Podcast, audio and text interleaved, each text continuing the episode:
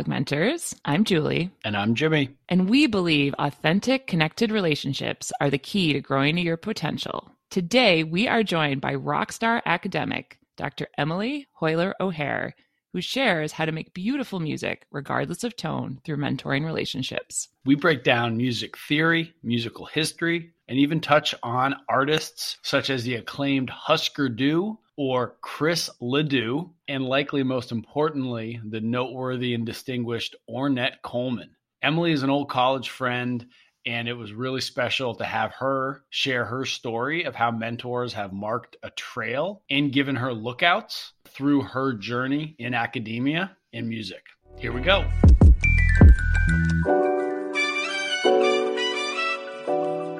Emily Hoyler O'Hare, we are so happy to have you here on AugMentors. Welcome. How are you doing today? I'm doing great, Julie and Jimmy. Thank you so much for having me. Okay, I have to start with the very first, most important burning question. Emily, Jimmy in college, give me three words. I'm dying to hear. Um, affable, um, hilarious, and fun. That's very kind because because I would guess that uh, you know Keith would be a lot more fun, uh, but uh, I'll take fun compared to Keith. That sounds good.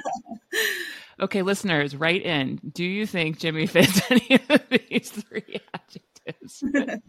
I would agree with that. Hasn't changed. Hasn't changed at all.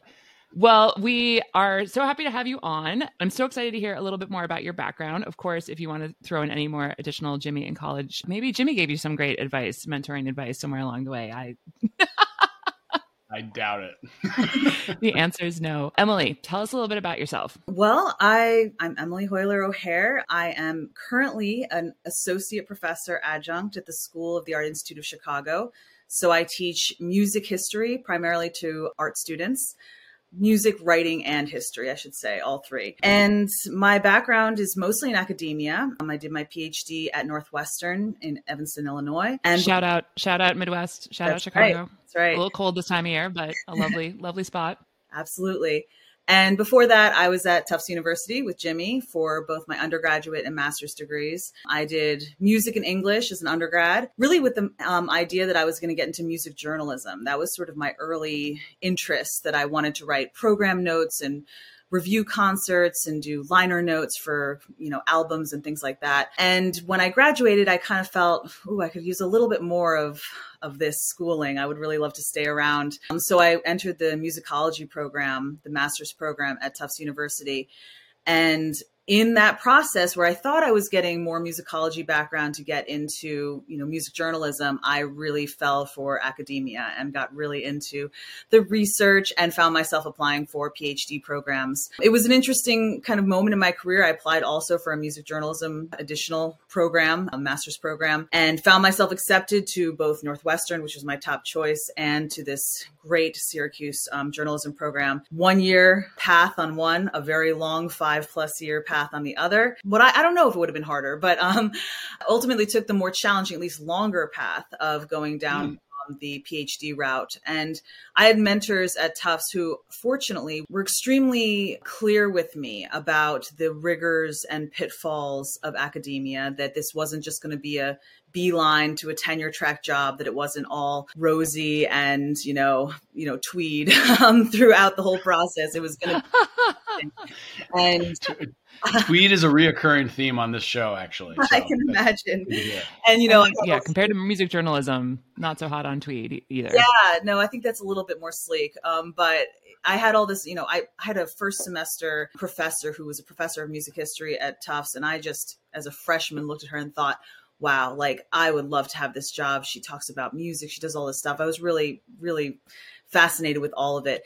But fortunately, she and others really talked to me about, you know, this is going to be challenging. This is going to be not the easiest road that you'll take. And if you're prepared, for all the ups and downs and you're committed to doing it and you're committed to looking beyond just the standard tenure track model that a lot of people think about when it comes to becoming a professor, go for it and we'll support you. And so I really felt I felt good that I didn't, you know, when I really got into it and realized some of those challenges, I didn't feel like I had been tricked into path. And that was because you got the mentor, you know, or at least these people kind of gave you the real deal, the real yes. scoop.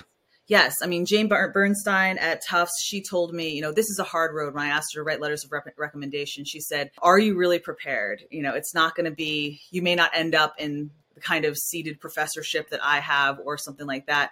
Joe Auner at Tufts as well. He was he really sat with me and talked to me about what other alternatives might look like with a PhD if if academia didn't work out for me. Could I translate that into something else? Could I go into arts administration, into development, into other forms of music making or or sort of public music making that might benefit from my degree? And he also advised me to really look at not only the content that I was getting out of my education, but the skills that I was building to acquire that content. And I think that's something that's really stuck with me that it wasn't about remembering, you know, the 15th century Franco-Burgundian composers. It was about all the all the particular skills that I had to put together to access that material, to process it, and that was ultimately what my education was for. And so that was really that was really helpful. And they continued, I mean, and they continue now to stay in touch with me and I see them at American Musicological Society meetings and sometimes reach out for advice on,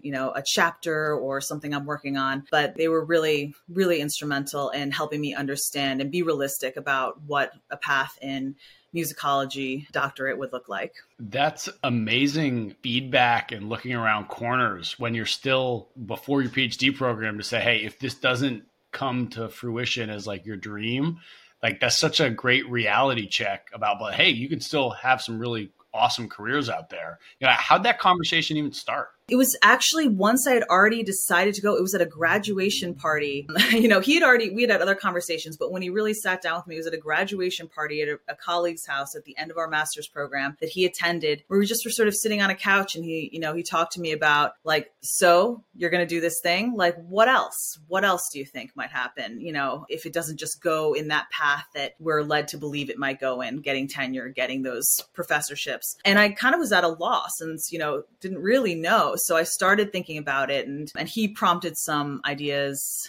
reflecting back to me some of the skills he saw in me. Both of these professors, you know, I worked with them not only as they were my thesis advisors and they were also obviously my professors, but I'd also worked with them as assistants. I was assistant to Jane Bernstein when she was president of American Musicological Society, and I was assistant to Joe Auner when he was the editor of a volume, The Cambridge Companion to Arnold Schoenberg, where he was in both situations, they were really leading whole groups of scholars, you know, really all over the hmm. place mm. who they needed to rally and get materials from and really who were working for them in an all volunteer basis. And so that was a really great opportunity to sort of see how they led their peers and how they asked me to sort of step in as their liaisons for communicating with their peers. And that I really, I, it really helped me see sort of the other service side of academia where often volunteer work on boards and other things is part of it. Writing and publishing for little or no money is a big part of it. So seeing those sides of it and corresponding with some of the people that I recognized just as authors of articles that I had read and seeing that side of them was a really, really helpful step. And it, it helped me see sort of a more varied side to just the, the classroom role of the professor. I'm just kind of picturing you at a graduation party with Joe Auner. And if that's, that's really his name, that's like an amazing name, Mr. Honor. That's crazy. Mentors have the coolest names. They oh. all do. Every one of them. They all sound like superheroes. so a uh, Prof Honor was there, and you're on this couch, you have a glass of wine, and someone's telling you, "Hey, here are all the things that could likely go bad after your next five years that you've already committed to." Like, how did that feel that somebody was sharing with you wonderful context, but at the same time wasn't necessarily validating your dreams? It it certainly I remember feeling a little um passingly panicked. Not that he was he was telling me passingly panicked. I love that. Where he was, you know, here I was celebrating this this milestone. I'm off to this big important next step in my career, and he didn't just spoon feed it to me. He kind of, as he is wont to do in the classroom as well, and I model my teaching very much on both of them. But he he asked me very pointed questions about, well, so imagine you don't get that tenure track job or you're in this position, or imagine you have a difficulty with a professor, a personality clash, or just other things that sort of you don't really prepare for. Like, what are you going to do there? Or, you know, and when I found myself a little bit at a loss, he didn't judge it. He didn't, he let me sort of sit with that a little bit. And then I found myself a year later back, you know, meeting up with him at the American Musicological Society, you know, having coffee and being ready and excited to try to tell him how I was navigating some of those things and other things. Mm-hmm. Another key key connection to this was once I got to Northwestern, a class I took that really changed a lot of my perspective was by Bernie Dobroski, who was professor. I don't know if he was emeritus at the time, but he was the former dean of the Bienen School of Music, an absolutely incredible man. And he taught this class called Music and the Academy. And it was really a class that was kind of meta in its approach in that it was like, here we are in the academy doing music. What is this all about? How is this all put together? What are the powers and forces and money issues and all the things that contribute to this creation of an academic space for music? And so he taught mm-hmm. us a lot about the structures of dean and director positions and how people really get hired into these positions. And who's paying for what and what money is you know passing hands here and how tuition is meted out to adjuncts versus full professors and like in their salaries. And he, in every class, he would have a he would have a special guest. Some one time he brought in the president of the university to talk to us. He would bring in other deans of schools of music. He would bring in you know people who worked for arts administration organizations or nonprofits associated with music and who all had some experience with academic music. And that was like a really important hands-on experience to see in a very formalized sense where we were. It was the first time actually that I had to record myself and listen to myself. He, this is one of our projects. We had to talk about basically imitate a job interview and hear ourselves, which was always uncomfortable for everyone, but oh. in a oh. very important lesson. Julie and I feel that way. Yeah. Go, yeah. Go, We're about to say the same thing. I'm recording myself currently, you know, six to eight hours a week in lecture. And so, yeah, it's amazing when there's a proliferation of just your own voice. Well, and I love, I love this transparency like that. Okay. First of all, I do want to go back for Emily. One thing that Jimmy definitely knows about me, and he also has too, although he doesn't admit it as much, is a definite chip on our shoulders. So I am definitely imagining back to Professor Honor sitting on the couch with you, telling you all the reasons why it's not going to work. And you being like, actually, it is. And I'm going to see you in a year and I'm going to tell you how I figured it out. And by the way, I'm also going to be teaching at the top university. So I appreciate that because there is sometimes a little bit of that reverse mentoring when people, you know, depending upon how you react, some people are like, oh my God, they're absolutely right. But some people are like, you know, F you, bring it on. Except. I think we kind of get to the uh, the second level of that. So I love that moment that you're like, okay. But then I also, it's so cool about this class and the transparency. And I don't think Jimmy, we've even like talked a lot about that. Is that a mentor or potentially a little bit like a sponsor within an organization? That that's really one thing I think that they can bring, which is like, here's what's actually going on around here. Like, here's where the money comes in. Here's how you get to this position, and like that is really cool. That's a big idea. It was a great class. And it was also wonderful because it was one of the only classes that had PhD students from all three of our concentration areas in the School of hmm. Music. You know, there's an area of the School of Music that's the conservatory area. That's, you know, all the people who are getting doctoral degrees in music specifically, meaning piano, voice, you know, the actual instruments, conducting, composing. Those are the DM students, doctors of music. And then there's the PhD students. They're getting the doctors of philosophy and they're, they're in music studies. And then the PhDs are the doctors of philosophy with music studies concentrations. And the PhDs were musicologists like myself, who really st- study the history and kind of cultural context of music making. They are music cognition uh, students who studied really connections between music and like neuroscience and things like that. And then the music education people who were oftentimes coming from positions working in high school music teaching and other things like that, where they wanted to kind of enhance their careers or they would, you know, they would bring their music education and pedagogy into it. So those were our three sort of areas of music studies. So that class had all three areas represented, including some DMs. I think we had a composer in there as well, people who wanted to really understand how uh, the academy works. And it was just a really eye opening class, um, incredible to understand really, I mean, in many ways, the, the true corporate structure of a university. There's a lot of romanticization about the way that universities work and just these sort of everybody's here to learn and read and discuss and converse, but it's a, you know, it's a really it's a corporate machine. It's working for, you know, for a lot of varied interests and it has a lot of careers and people to support and it's got to work accordingly. And so to get a real sense of that and to really challenge and interrogate the idea of, you know, okay, we understand why we have to support chemists and biologists and STEM and, uh, you know, other areas that are going to have sort of measurable effects on the quality of life of, of, of people and all these other things. But why are we supporting musicians? Why are we supporting supporting music studies how can we really defend it? What is valuable about this? And so that really was a great class. And Bernie Dobroski, you know, continues to, I don't believe he's still teaching it out of check, but uh, he continues to be someone I'm in touch with probably every year or so. I touch base with him to, you know, let him know what I'm doing because I know he's interested and he always gives great advice. He's somebody who's advised me, you know, he recognized that I was, you know, a lot of academia is about hyper specialization, you know, you just get narrower and narrower and narrower in order to become a true specialist. And he was somebody who really encouraged generalists, like some people who hmm. could learn things and could be really facile in a lot of different areas. And in a culture where oftentimes I wasn't being encouraged to get more and more narrow, he was somebody who really gave me permission to be continue to be general. And i love that about uh, teaching non-music majors now. You know i teach a lot of different subject matters mostly in 20th century music but i go a little beyond that as well. I stay really broad and i have broad interests and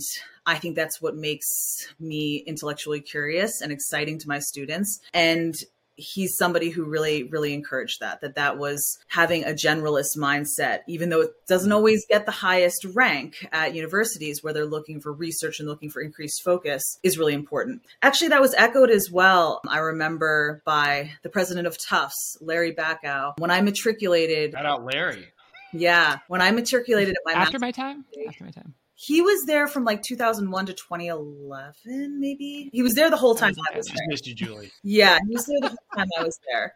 But um, I am actually a jumbo. I'm a 96 jumbo, and I was the arts editor of the um, Tufts Daily. Oh my gosh. The, which made me think about writing. Did you do that? I did not write for the Tufts Daily. And I, looking back, especially because I was into music journalism, I don't know why I didn't get into it. I wish I had. Those are. D- I was just Dave, making shit Dave up Mitchell off the top of my definitely head. needed help. Uh, you remember uh, Dave Mitchell, Emily? He, he, he would get like Greg Katz to write for him when he got really desperate. And I think you would have done better. I would have loved that. But I was also, I think, one of the reasons I think I wanted to stay around for the musicology degree is like there was a part of me that really wanted to. I was in orchestra, I was doing more of like musical practice things at that time. And I, yeah, I had thought about it a few times, but it just seemed like one, you know, a thing that I wasn't. It, it was a lot of work. On. It was daily, it was literally every day, five days a yeah. week. You had to get the daily out and I had come out of I was had been in high school. I had been the editor of our literary magazine, and I was kind of from a couple years of being editor in chief of that. I was like a little bit a little burned out from doing all that. So I think that that was probably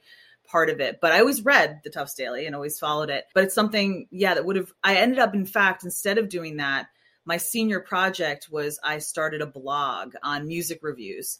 And so I did that under an independent study with a music professor and so I would just go to concerts at Tufts and in Boston, basically limited to, you know, Tufts and Boston concerts and write music reviews. Unfortunately, that is I tried to find it years later and Tufts was like, We're sorry, we just didn't keep up all this. Um, that was one thing I did sort of in the journalist front. But, you know, back to Larry Bacow, I remember matriculating at our matriculation ceremony for the graduate program is he said, the biggest risk you run becoming a graduate student is becoming a more uh, less interesting person. And I That's why we don't have graduate degrees, Jimmy. Wow, like that we are we are very general. Really good advice. the biggest risk you run is becoming a less interesting person. Like, and that really stayed in my mind. And his point was, so if you're in a bowling league, like keep it up. If you like to paint, keep it up. Like do the thing that makes you happy. Keep on doing other things. Become friends with people in other departments. Don't just become more and more narrow. Don't just become the So what do you bowl these days, Emily? You remember that place in Route 2 that had the bowling alley? The Candlepin? Was it Candlepin? I can't No, remember. I don't I, know. rem- I remember Yeah. they had cheap beer. Yes. It was a lot of fun there. But you had to like have a car to get there. So it was like always, you know, mm-hmm. strategically difficult to find your way. Oh yeah, that's right. It was a lot of fun. But Emily, no, not not a bowler these days. Although fun bowling alleys in Chicago. A lot of really cool Yeah. kind of Yep. retro Emily, bowling I'm, alleys. I'm curious. You, you mentioned that class where you kind of like, you know, with the academy and you got like into the depth of it and how it works, and that having the mix of students from different departments together. Have you seen that work at other times too? Because I, I'm thinking about the class I teach now at the nutrition school, and it's the only course or one of the few courses that I have six different departments that come together. And a lot of these students haven't met each other before, which Mhm. cracks me up because it's like a 200 person school. So I'm like, how do you not know each other? But they suddenly are making these new relationships and creating, I think, some really interesting ideas from scratch and businesses from scratch. How much is like, is it different perspective that like creates this kind of ability to be open and like not have to be the best in food policy or the best in musicology because you have, I don't know, what do you think? I think it was in our case, there was only two students matriculating per year in each of these content areas. So we were already a very small department. But then we found ourselves sort of siloed off into musicology, music cognition, music education for most of our academic courses. And this was one of the exceptions. So it was a time that I was actually with some of the co- cohorts from my year who I wouldn't see normally, or I'd see them at colloquia and other sorts of department wide events. But to me, I mean, I had not somebody who's in music cognition who was talking to me about a study they were doing about the brainwave responses of listening to classical versus popular music or something, you know, along those lines. And I would just be like, whoa, like you're looking at music in a way that I have not considered. And it was just a fascinating way to be exposed to other inroads into the study of music. And so it was really that class. I've seen it, you know, I see it in my students now because I have all non music majors. We don't have any music major at SAIC, which I love because sometimes teaching music majors they're already really set in what they like and they've got opinions on it and maybe they're maybe they want to just be in the practice room practicing the instrument anyway and you have to prove to them why it's valuable to learn this history. But a non-music major will come in and just be often love music but not really know anything about it and not really know the mm-hmm. words to describe music or you know i always tell my all my students are mostly visual artists. So they're sculptors and painters and architects and arts administrators and they have all sorts of different you know in textiles and fashion and just all different areas of specialties so they all come together in my class. And they have an incredible they have an incredible visual sense and awareness of aesthetic that is so fun to see opened up into the world of sound and music. And as i discuss with them, you know, we're a very visual culture. I mean, most of us learn as children names for colors and the names for shapes and things like that. We don't really learn the words for sound and song and melody and harmony and rhythm and texture and timbre and how to describe why we like the music that we like. Can you like mentor us a little bit? Can you teach us a little something? Like Yeah. some words that we could be using? because that almost sounded like you were flowing Absolutely. when you just did like tone like cadence or whatever. I was like oh okay yeah we're, we're kind of getting into this. I'm getting a little rhythm These are the classes I'm going into next week. It's our second week of class. So I do my elements of music class where we really just break down all of the different terminology that we're often really aware of when we listen, but don't really have the words to describe. In fact, it's fascinating that students will sometimes describe sound with visual images like, oh, this sounds like bunnies hopping in a field. And you're like, okay, but what's going on in the rhythm to make that feel that way? Like, because we are so visual and whether it's through music videos or film music or other ways that we've seen, we've heard music set to motion. We need to practice with the AugMentors music. Can we do that? I don't Sure, we do it's- that? i don't think it sounds like bunnies hopping in a field that made me think of rihanna I, I could probably find the music somewhere quickly So while you're, I can like kind of introduce some of the ideas while you're pulling. It's helpful. So I start really by talking about these big categories of melody, harmony, and rhythm. And melody, of course, is, you know, the tune or the theme or something that is, you know, most memorable. It's the thing that people hum back, right? It's the thing that people usually remember about a tune. And so there are ways to describe it, whether it's ascending, going up in pitch, descending, going down in pitch, whether it has certain inflections or cadences in it, whether it it has repeated notes or notes that are in stepwise form, meaning they go up one note at a time, or in leapwise form, meaning they skip mm. large or small leaps. And so just thinking about even, and sometimes it helps with visual students for them to just graph out the shape of a melody, to kind of hear where it rises and falls. Even being aware, you know, I point out to them that the elevator in our school has an ascending interval when it's going up and it has a descending interval when it's going down. That's just music is used all over the place to signal things like that. So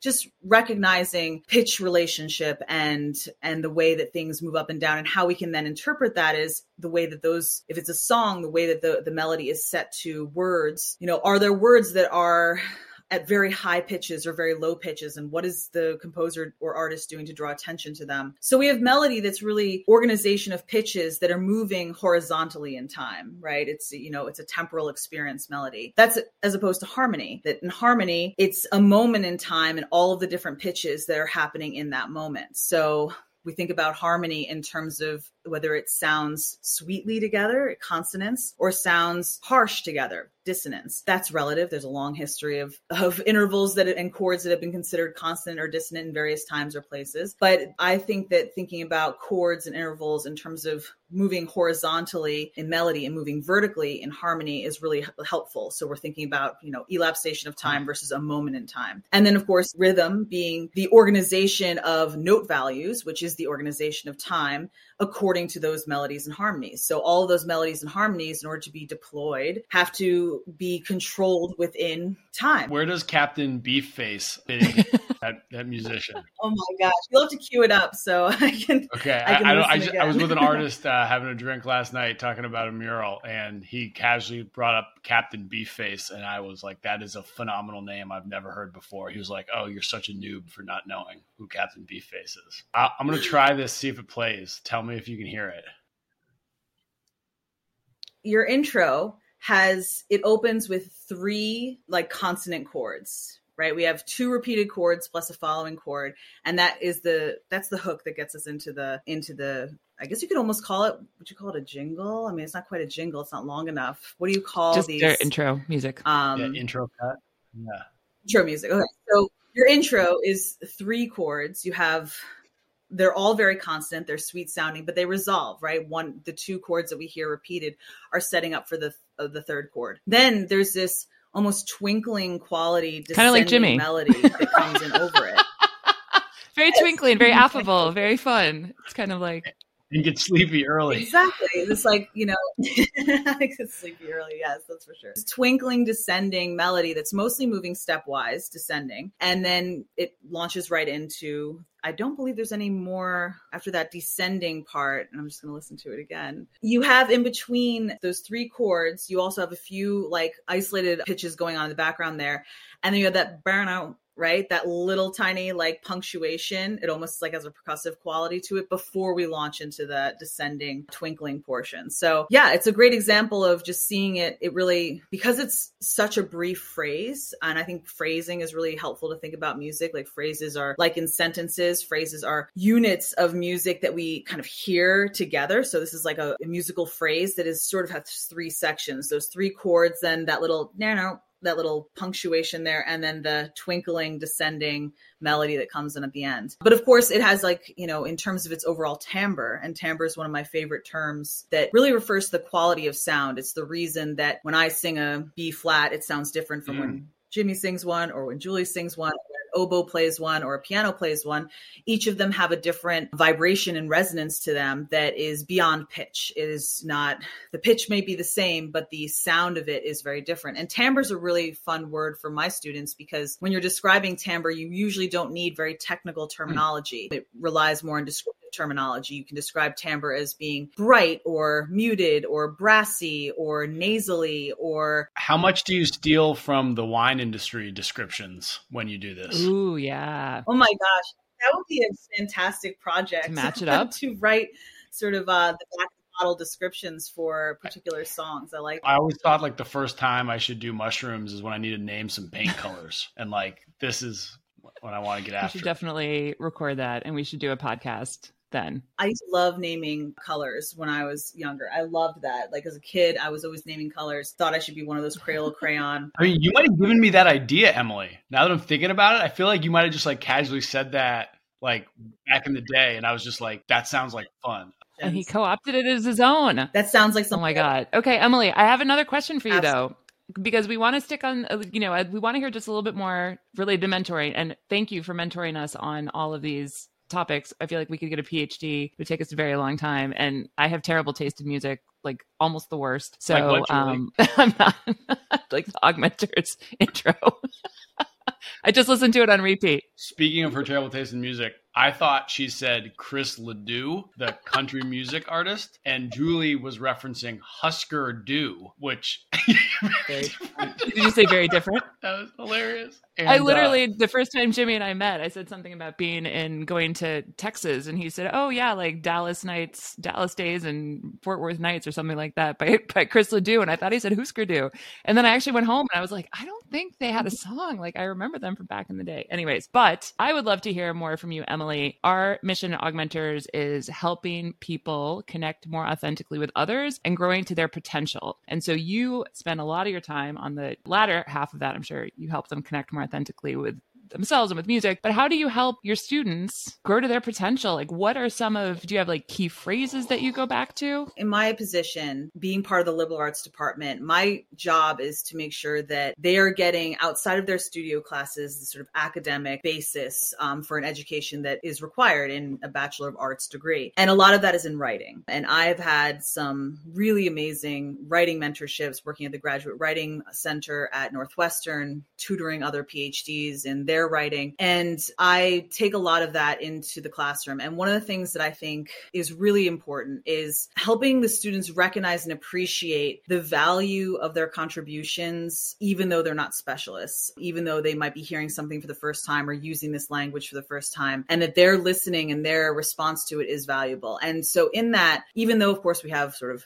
formal page requirements of how much writing and you know research papers that they have to be doing i try to de-emphasize the final product the final term paper and emphasize the process of getting there. And i think that that is a way that really helps them to value what they're using to not resort to plagiarism or chat gpt um, which of course we're facing right now a new new uh, wrinkle to um, teaching uh, writing. What that means is that for example in a first year writing seminar that i have that it's writing about music right a really general topic we don't get as much into we really it's not as much about music literacy as my upper level classes are but it's really focused on writing. And so rather than really overemphasizing this final draft or the final paper and everything i'll have four drafts that are equally weighted that are all different stages in getting to that final 10 page paper. And i really encourage them to be very messy in the hmm. first three drafts. And this is challenging to some of them because they expect you know they've got to pass in something polished for everything. And that emphasis on being too polished i think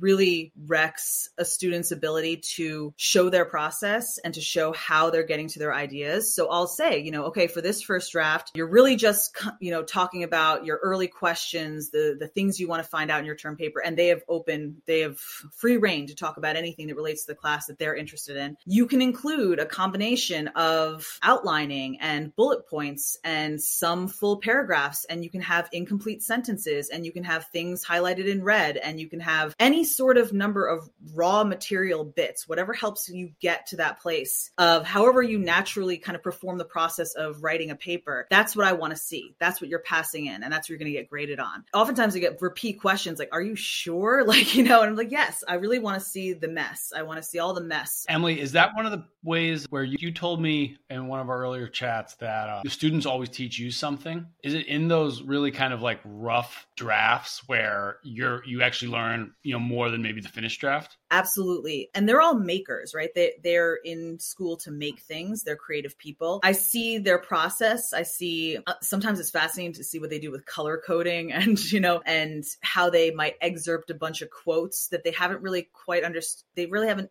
figured out how to use these quotes yet, but they like the quotes, so they're going to write around them, something I do as well in my work sometimes. And to just see it as a mess and as raw material, what it also helps me do is give them feedback that's much more catered to their individual process because I'll write feedback. Well, I have different types of feedback for the various stages. You know, I'll have feedback for one draft that is a individual meeting where we talk about the draft. I'll have feedback for another draft that's written where I have like a lot of just personalized comments about them, about the paper that's written out. But they're also, in order to make my job easier, I have a big template of a lot of different issues that I see come up in writing that I then kind of take little fragments from my top comments and apply them to because I've got ways of talking about structure and paragraphs and quoting and things like that that I really like the way I've written it before. So I'll take that little bit from my sort of master template of comments and then apply it to their paper, showing them an example of where it works or doesn't work. So that, and then I have a final, and then we have one draft where they just have peer feedback. And at that point, they've gotten feedback from me in multiple ways and they start to give each other feedback. And that's a fantastic thing to witness. We do it in class. I, I, I, want to totally flip it, Emily, for a minute and talk about, you know, with all the music history and your focus, can you tell me a little bit how musicians in your focus time period, how they helped each other or how others kind of supported them in like a different time and place? And like just talk about that period of focus you have, just like describing your own words that's a huge uh, thing but i will connect it actually to another area of leadership that i've recently been engaged in and is also a focus of my scholarship as well. There's a chicago club that's been around since 1875 called the musicians club of women. And i joined this club back in 2018, 2017, maybe. Yeah, 2017. And found out about it from a colleague at SAIC who was a poetry professor who said, You've got to come to my club one day. This is, you know, you'd love this. And it's a club that basically was founded on at a time when women have fewer professional opportunities for music making, like encouraging women's development in music, in performance, in composition, even more recently in conducting, which is very important, and helping, supporting them through various scholarship opportunities and other things. It's been around for almost almost 150 years. And I'm the club's historian, and I've just been working on an article on women's musical clubs from 1875 to 1925 in the United States that is coming out in Cambridge University Press in a couple of years. It takes that long, always in academia. But that focuses on especially the Chicago World's Fair of 1893 when the second president of our club basically held a convention of women's musical club leaders from around the country to convene and think about you know what the future of music making looks like for women and how how to engage and support each other in not only performing for pleasure but performing to advance each other professionally and to encourage you know the arts in the broader community. But what has been really interesting is once i got into the club i pretty soon joined the board of directors. We're a nonprofit all volunteer board and in February of 2020, they asked me to become president of the club. Wow. And I said yes. And president and um, professor. It's a lot of yeah, P's. Yeah, president and professor. That's right. And I said yes. But of course, that was February 2020. So I did not expect to be navigating this club, this 146 year old club, through the pandemic, which was certainly a challenge um, and definitely put to the test so many of the leadership lessons that I had learned. Because here I was trying to reinvent, you know, what does a club do when our mission is to support support, promote, and engage women in music? What is it doing when musicians are out of work and they don't have these opportunities how do our awards scholarships go on we were giving out you know 50 to 60 thousand dollars worth of endowed awards annually. And how do we keep this up and continue to bring in talent young talent to support in their musical studies? What does my board of directors look like in the face of this um, in the face of this pandemic where so many don't have time for this kind of volunteer work? It's a lot different to lead people who are volunteering than to mm. lead people who are being paid. And so leading volunteers and making sure that you emphasizing the mission and the and the rewarding aspects of that service as opposed to the tasks and the minutia and you know demonstrating that gratitude to all of them you know it really challenged me to to keep that club you know up and running and to reinvent it in the face of not having our standard concerts and series and all the things that were sort of running pretty well and we're doing great. And we were lose but we were losing members you know at the start of the pandemic. And it was just a lot. It was a lot. And it was always a very strange feeling to be simultaneously running the club and making sure that it survived this incredible you know change especially you know for musicians who were not performing and didn't have didn't have the income. You know really we came up with new grants programs. We did a lot of different things to try to reinvent what the club meant in terms of supporting women in music for these years. And so i served from 2020 from uh, june 2020 to may 2022 we're limited to one term and i did my two year term. That's a lifetime so I'm, I'm done with my one with the Musicians Club of Women, 72nd president. But now I'm I'm still on the board, but I've you know I'm transitioning to full historian, um, and that job is a combination of preserving our history actively. You know, after board meetings, collecting materials and other things, programs that we have for our concerts, and then also recounting our history. We're coming up on our 150th anniversary in 2025, and I'm pitching the idea right now and getting the support from the board to write a monograph on our 150th anniversary. We had a monograph written on our 100th anniversary by a former president and historian. That was in 1975. So I think it's time for, you know, and seems with my background as a musicologist and my experience being president. They are so lucky to have you. That's incredible. That's incredible. And what bravery to like, I, I think you know, a lot of mentoring and showing up in life are these evolutions, right? Things happen and you don't know what to expect and you just kind of put one foot in front of another and you, you know, make it up. I have to say you are incredibly impressive. I was just doing the math knowing that you're younger than Jimmy, but I am very, very impressed. And I'm sure your entire field is really grateful to have you as bringing you know this fresh energy you know thinking of the professors that you talked about at tufts and you know imagining i took the jazz history of jazz class at tufts. There's a professor there. I think he was pretty close to retiring when i was there but how passionate he was. Did you know who it is? Was that michael Ullman or joel LaRousse? michael. He was on my thesis committee at tufts because he was also a, a henry james specialist and i wrote my master's thesis on the governess in Benjamin Britten and Henry James's The Turn of the Screw. I think I barely passed, but it was a really fun class, but it was a very hard class. much harder than you would have thought for jazz. I would have thought it would have been much easier, but Joel LaRue Smith was also an incredible. He took he was a jazz theory professor. One of my really opened me up to the theory of jazz in a way that has foundationally changed the way I teach and understand music. So a lot of great professors. It's great to hear you I, worked with Michael. Well, I didn't work with him. I just held on. held on and d- dreamed of going back just listening to Husker Du. Emily, I got a, a couple questions I ask all the guests. I like this is just a rapid fire association. I'm curious, you know, what comes to mind. It's just like one word. So I'm going to say a word, and you just whatever comes to mind, whether it's you know ketchup or you know bunnies in a field. So when I say the word mentor, what do you think of? Collaboration.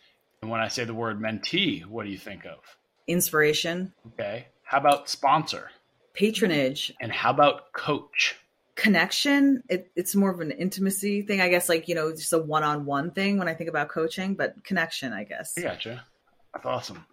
And you you mentioned that you the students use a lot of quotes in some of their writing, and you had such a great quote from Larry Bacow. What's one quote that comes to mind most recently that you've read about one of uh, the different musicians you you study? Oh well, I don't know. This is the first one that comes to mind. Yes. I'm just going to go with the rapid one, but Ornette Coleman, amazing free jazz. Yes, learned about him in my class. Yes, and maybe that's why it's just in my head right now. He said, and I talk about this when I'm talking about you know, in jazz, bending the pitch, you know, not playing exactly in tune and things like that. And, and the points of expression that come out of that. And he said, you can play sharp in tune, you can play flat in tune, you just can't play out of tune. And I always like that because it, it makes me think of musically, you know, how much expression there is in just subtle variation away from, you know, a system of tonality. And in terms of creativity, it makes me think about the same sort of act of erring away a little bit from something that, you know, being a little bit out of tune in something that you're working on or going a little bit outside the lines. But if you do it in a certain way, it actually is exactly the pitch that you need.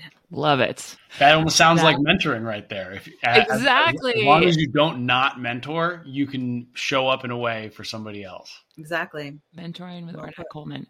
Amazing. Emily, it was so great to spend this time with you. Thank you so much for your energy and your time. You definitely, I learned a lot of things I didn't know about a little bit about Jimmy in college, but I kind of already knew that. And then a lot about music and yeah, the different ways to think of it. I'm definitely going to use some of those sort of markers along the way as I'm listening to something other than Husker Du. I haven't listened to in a long time, but was great early alternative band from Minneapolis. And thank you, Emily. This was so much fun.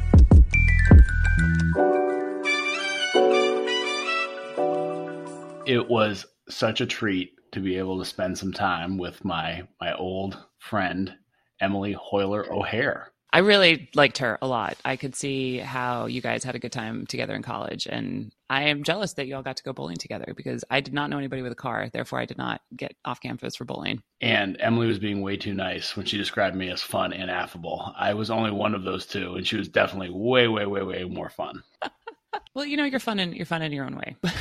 Emily was intimidating because she would come back like the next day or you know later that night and be like, "Oh yeah, I was at this show, you know, like the Middle East down in like Central Square." I was like, "Oh my god, this person's just so cool. I don't even know where that location is. I grew up around here." And she's going to like underground shows and then writing about it. people want to want her opinion. I was like, "Ooh, yeah. That is impressive. And the Middle East had the best falafel in all of Boston, and that was Teeable. It's a great spot. It was an interesting mix. I can yeah, tell you good stories. Go to Tia's on the waterfront. Yeah, the whole thing. But I have to say, the one thing I got from her, the story I will probably always remember, is sitting on the couch with her professor, and her professor basically saying to her, I know you've committed to this giant program. It probably took like huge hoops and obstacles to get there. And mm-hmm. it's actually going to be really hard and it's kind of going to suck. And for her, I mean, I'm paraphrasing, but I think for her to be like, cool, I'm doing it anyways. And coming back a couple years later and being like, and here's how I actually like crushed it or here's how I am crushing it and how I continue to crush it. So I think that goes back to that resilience. And sometimes mentors are going to be like, look, this is really tough. Like you're going to go through something really hard, but to be able to come back and say, I did it. Take that. It was amazing to me. I feel like Emily showed us this lens of mentors help refine your goals and dreams to make sure you know you want them. So they're looking around corners for you, such as the quote from the ex president of Tufts University, shout out Larry Bacow, now president of Harvard. Ooh. You know, I don't know if that means he went up or down the hill, but for Larry, his quote to folks that were matriculating was if you stay in academia, your biggest risk you run is becoming a less interesting person. And I mean, talk about a hey, I'm just giving you a heads up. Watch out. This is an alligator lurking that you don't know. And that's a huge, invaluable resource because you haven't been there. So, how would you know you're going to become less interesting? Jimmy, can I ask you, has there been a time where somebody has given you advice and told you, yeah, I don't know if it's going to work? Or like this is what's going to be super hard and you were able to come back later and tell them why they were right or wrong and you crushed it. I feel like emily did that for us when she listened to our music outro and said well it's not quite a jingle. Like ah. I wanted to be a jingle so bad. so does that mean that we're going to go make it a better jingle and bring it back to her? I think we have to. We'll get back uh, you know in the booga basement and see what we can work up. Yeah I'm taking that as a personal challenge. yeah, I think quite often I actually remember really clearly this, and this is from my best friend, John, who uh, we had not had on the pod, but I was in a bar, DC Chop House, Gallery Place in Washington, D.C., and we were going through one of our many tough trials of the chickpea business. And I remember him looking me in the eye, just being like, just shut it down. You got other things to do. You know it's not going to work and he rarely says things seriously to me and i remember that and i was just like okay fuck you. I think i finished my beer you dropped a 20 on the bar and like walked out or something. Not it wasn't that dramatic. I like to think it was. And and he wasn't necessarily wrong but he really kind of helped show me yeah you, you can't always be dreaming at that moment and he's not usually a mentor to me but he was definitely a mentor in that moment Yeah, that's a great story. I love the vividness of you throwing down the 20 walking out the door. I could totally see that being dramatic. But yeah, it's so true. And sometimes it is that moment of like, oh, you think I have to shut it down? Like, screw you, I'm going to grow it, you know, 10 times yeah, as much. Or sometimes it's, it's like, actually, you're kind of right. You're kind of right. But I appreciated how Emily kind of took it in and was like, yeah, okay, I get it. There are parts that are going to be hard, but I'm going to be here and be able to make it work for me, which she obviously has done. And I honestly, in the middle of the interview, thought, my God, is this woman like 37 years old? She is incredible. And I think the music field is incredibly lucky to have her. She already seems to have the wisdom and expertise and knowledge of somebody such as my jazz professor, who is not on the young side. So the, the music field is really, really lucky to have her. And we were lucky to have her on as well. Yeah, it was fantastic. And I got to figure out what color corresponds to the name Bunnies Hopping in a Field. That's going to take me a while. I don't think I have any hallucinogenics around, but maybe in 10 or 20 years, I'll figure it out. I will be waiting here ready to hear what you come up with. It's probably high contrast, right? It's got to be. Whatever you say. Yes. AugMentors, Sunday morning. We're out.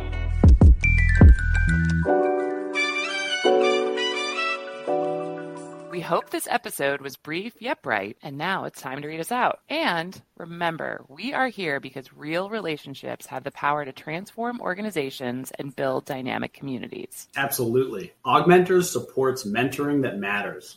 Visit our website for the best interactive mentoring content at augmentors.us. Share our podcast with someone you care about, someone who needs a new mentoring relationship in their life pronto. We welcome questions and suggestions via email, hi at augmentors.us, or via social media with our handle at augmentorshq. Shout out to our producers, Erlen Cato. Thank you. AugMentors out. See ya.